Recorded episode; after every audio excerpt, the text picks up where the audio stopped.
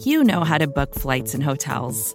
All you're missing is a tool to help you plan that unbelievable travel experience. That's why you need Viator. Book guided tours, excursions, and more in one place. There are over 300,000 travel experiences to choose from, so you can find something for everyone. And Viator offers free cancellation and 24 7 customer support for worry free travel. Download the Viator app now and use code Viator10 for 10% off your first booking in the app. Find travel experiences for you. Do more with Viator. Chapter 6 Beth finds the palace beautiful. The big house did prove a palace beautiful, though it took some time for all to get in, and Beth found it very hard to pass the lions. Old Mr. Lawrence was the biggest one, but after he had called, said something funny or kind to each one of the girls, and talked over old times with their mother, nobody felt much afraid of him, except timid Beth. The other lion was the fact that they were poor and Laurie rich, for this made them shy of accepting favors which they could not return. But after a while, they found that he considered them the benefactors, and could not do enough to show how grateful he was for Mrs. March's motherly welcome, their cheerful society, and the comfort he took in that humble home of theirs. So they soon forgot their pride and interchanged kindnesses without stopping to think which was the greater. All sorts of pleasant things happened about that time, for the new friendship flourished like grass in spring. Everyone liked Laurie, and he privately informed his tutor that the Marches were regularly splendid girls. With the delightful enthusiasm of youth, they took the solitary boy into their midst and made much of him, and he found something very charming in the innocent companionship of these simple hearted girls. Never having known mother or sisters, he was quick to feel the influences they brought about him, and their busy, lively ways made him ashamed of the indolent life he had.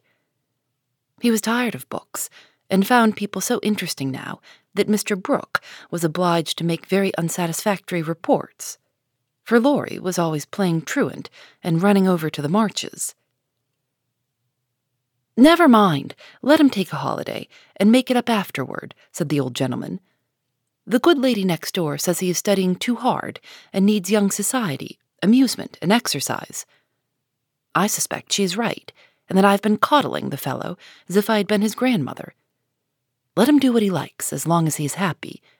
He can't get into mischief in that little nunnery over there, and Mrs. March is doing more for him than we can.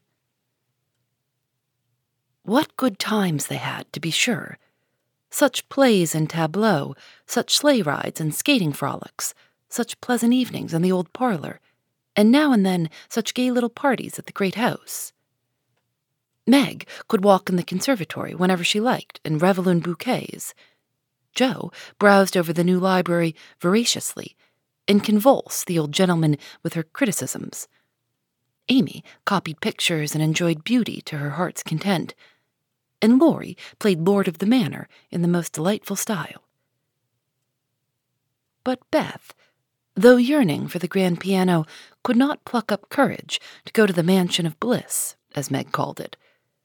She went once with Jo, but the old gentleman, not being aware of her infirmity, stared at her so hard from under his heavy eyebrows, and said, Hey, so loud, that he frightened her so much her feet chattered on the floor she never told her mother, and she ran away, declaring she would never go there any more, not even for the dear piano.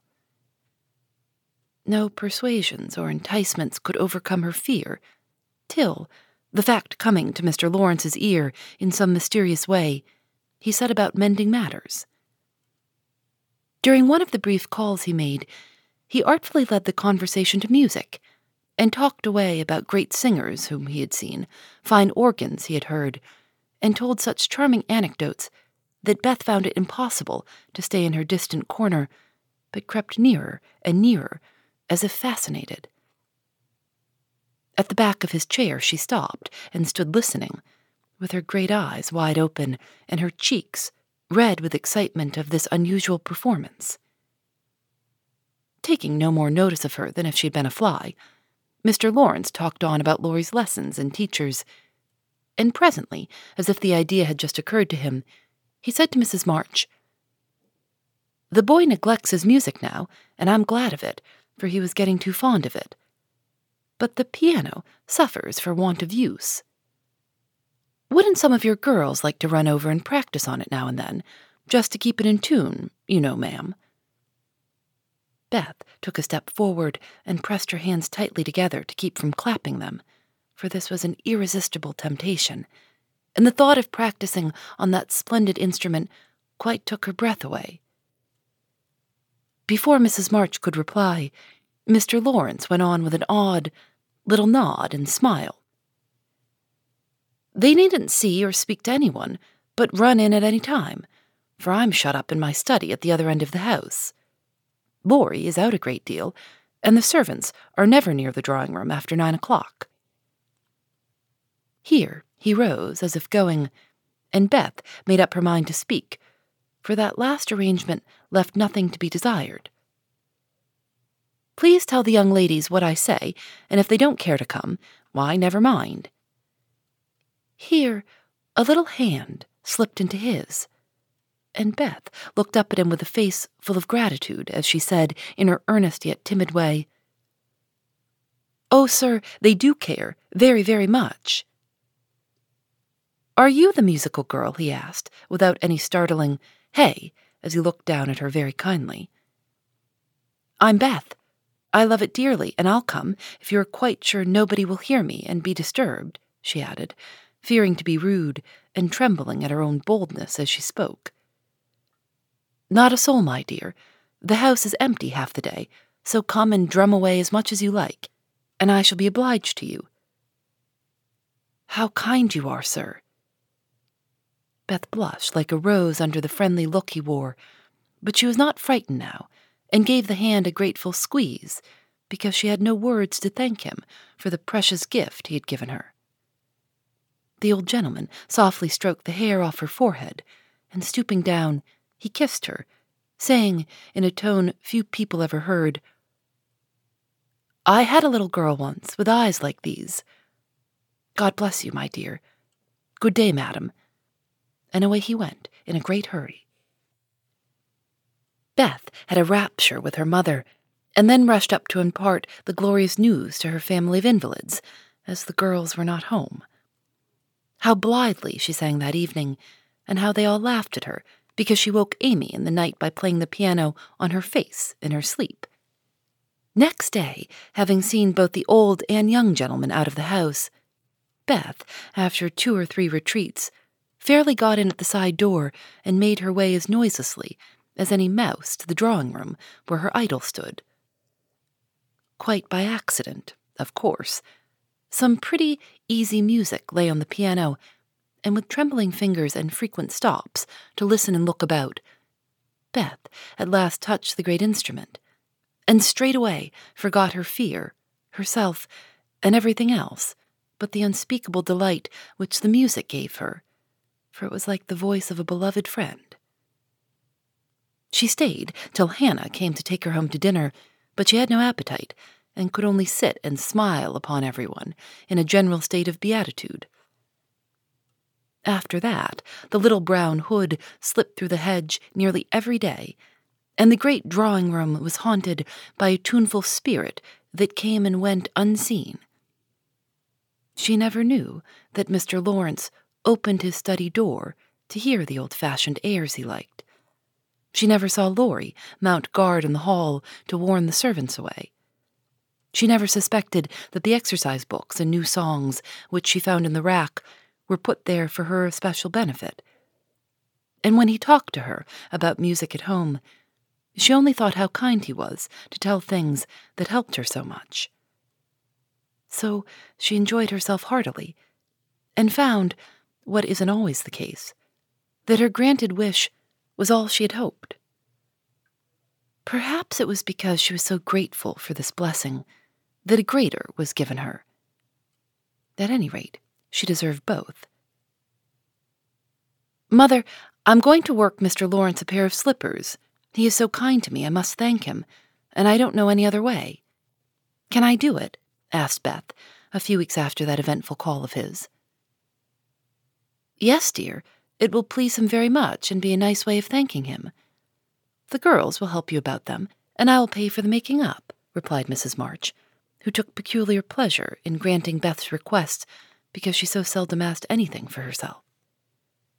After many serious discussions with Meg and Jo, the pattern was chosen, the materials bought, and the slippers begun.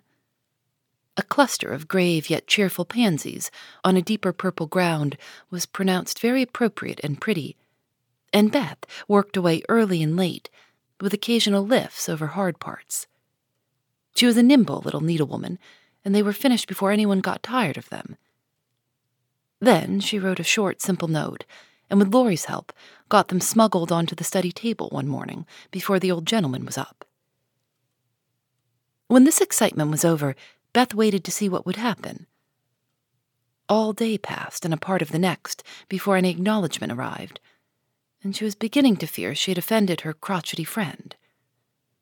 On the afternoon of the second day, she went out to do an errand and give poor Joanna, the invalid doll, her daily exercise. As she came up the street on her return, she saw three, yes, four, heads popping in and out of the parlor windows. And the moment they saw her, several hands were waved and several joyful voices screamed, Here's a letter from the old gentleman. Come quick and read it. Oh, Beth, he sent you, began Amy, gesticulating with unseemly energy but she got no further, for Jo quenched her by slamming down the window. Beth hurried on in a flutter of suspense. At the door, her sisters seized and bore her to the parlor in a triumphal procession, all pointing and all saying at once, Look there, look there. Beth did look, and turned pale with delight and surprise, for there stood a little cabinet piano, with a letter lying on the glossy lid directed like a signboard to Miss Elizabeth March. For me? gasped Beth, holding on to Jo, and feeling as if she would tumble down. It was such an overwhelming thing altogether. Yes, all for you, my precious. Isn't it splendid of him? Don't you think he's the dearest old man in the world? Here's the key and the letter. We didn't open it, but we are dying to know what he says, cried Jo, hugging her sister and offering the note. You read it. I can't. I feel so queer. Oh, it is too lovely. And Beth hid her face in Jo's apron, quite upset by her present. Jo opened the paper and began to laugh, for the first words she saw were, Miss March, dear madam. How nice it sounds. I wish someone would write to me so, said Amy, who thought the old fashioned address very elegant. I have had many pairs of slippers in my life, but I never had any that suited me so well as yours, continues Jo. Heart's ease is my favorite flower, and these will always remind me of the gentle giver. I like to pay my debts, so I know you will allow the old gentleman to send you something which once belonged to the little granddaughter you lost. With hearty thanks and best wishes, I remain your grateful friend and humble servant, James Lawrence. There, Beth. That's an honor to be proud of, I'm sure. Laurie told me how fond Mr. Lawrence used to be of the child who died, and how he kept all her little things carefully. Just think, he's given you her piano.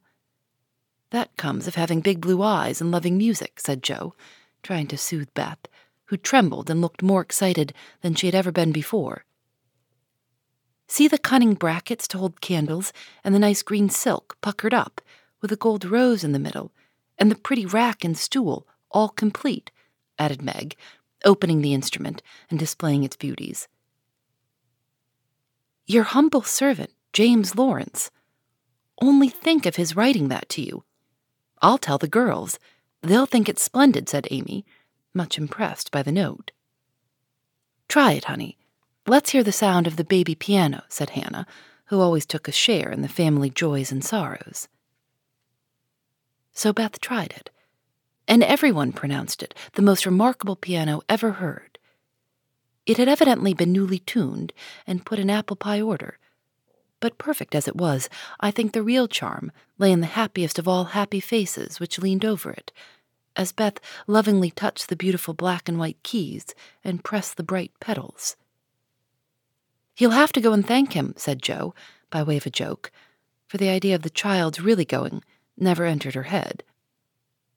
Yes, I mean to. I guess I'll go now before I get frightened thinking about it.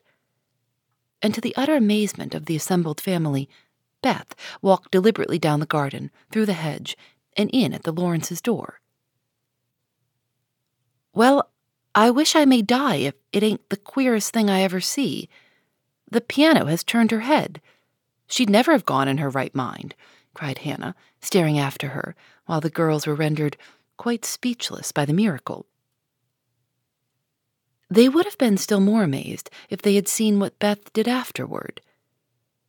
If you will believe me, she went and knocked at the study door before she gave herself time to think. And when a gruff voice called out, Come in, she did go in, right up to Mr. Lawrence, who looked quite taken aback, and held out her hand, saying with only a small quaver in her voice, I came to thank you, sir, for. But she didn't finish for he looked so friendly that she forgot her speech. And only remembering that he had lost the little girl he loved, she put both arms round his neck and kissed him. If the roof of the house had suddenly flown off, the old gentleman wouldn't have been more astonished. But he liked it.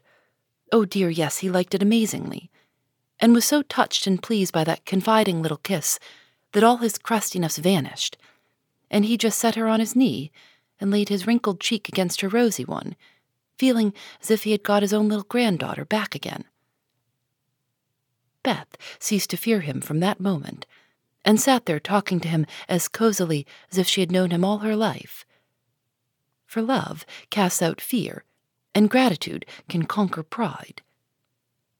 When she went home, he walked with her to her own gate, shook hands cordially, and touched his hat as he marched back again, looking very stately and erect, like a handsome, soldierly old gentleman as he was.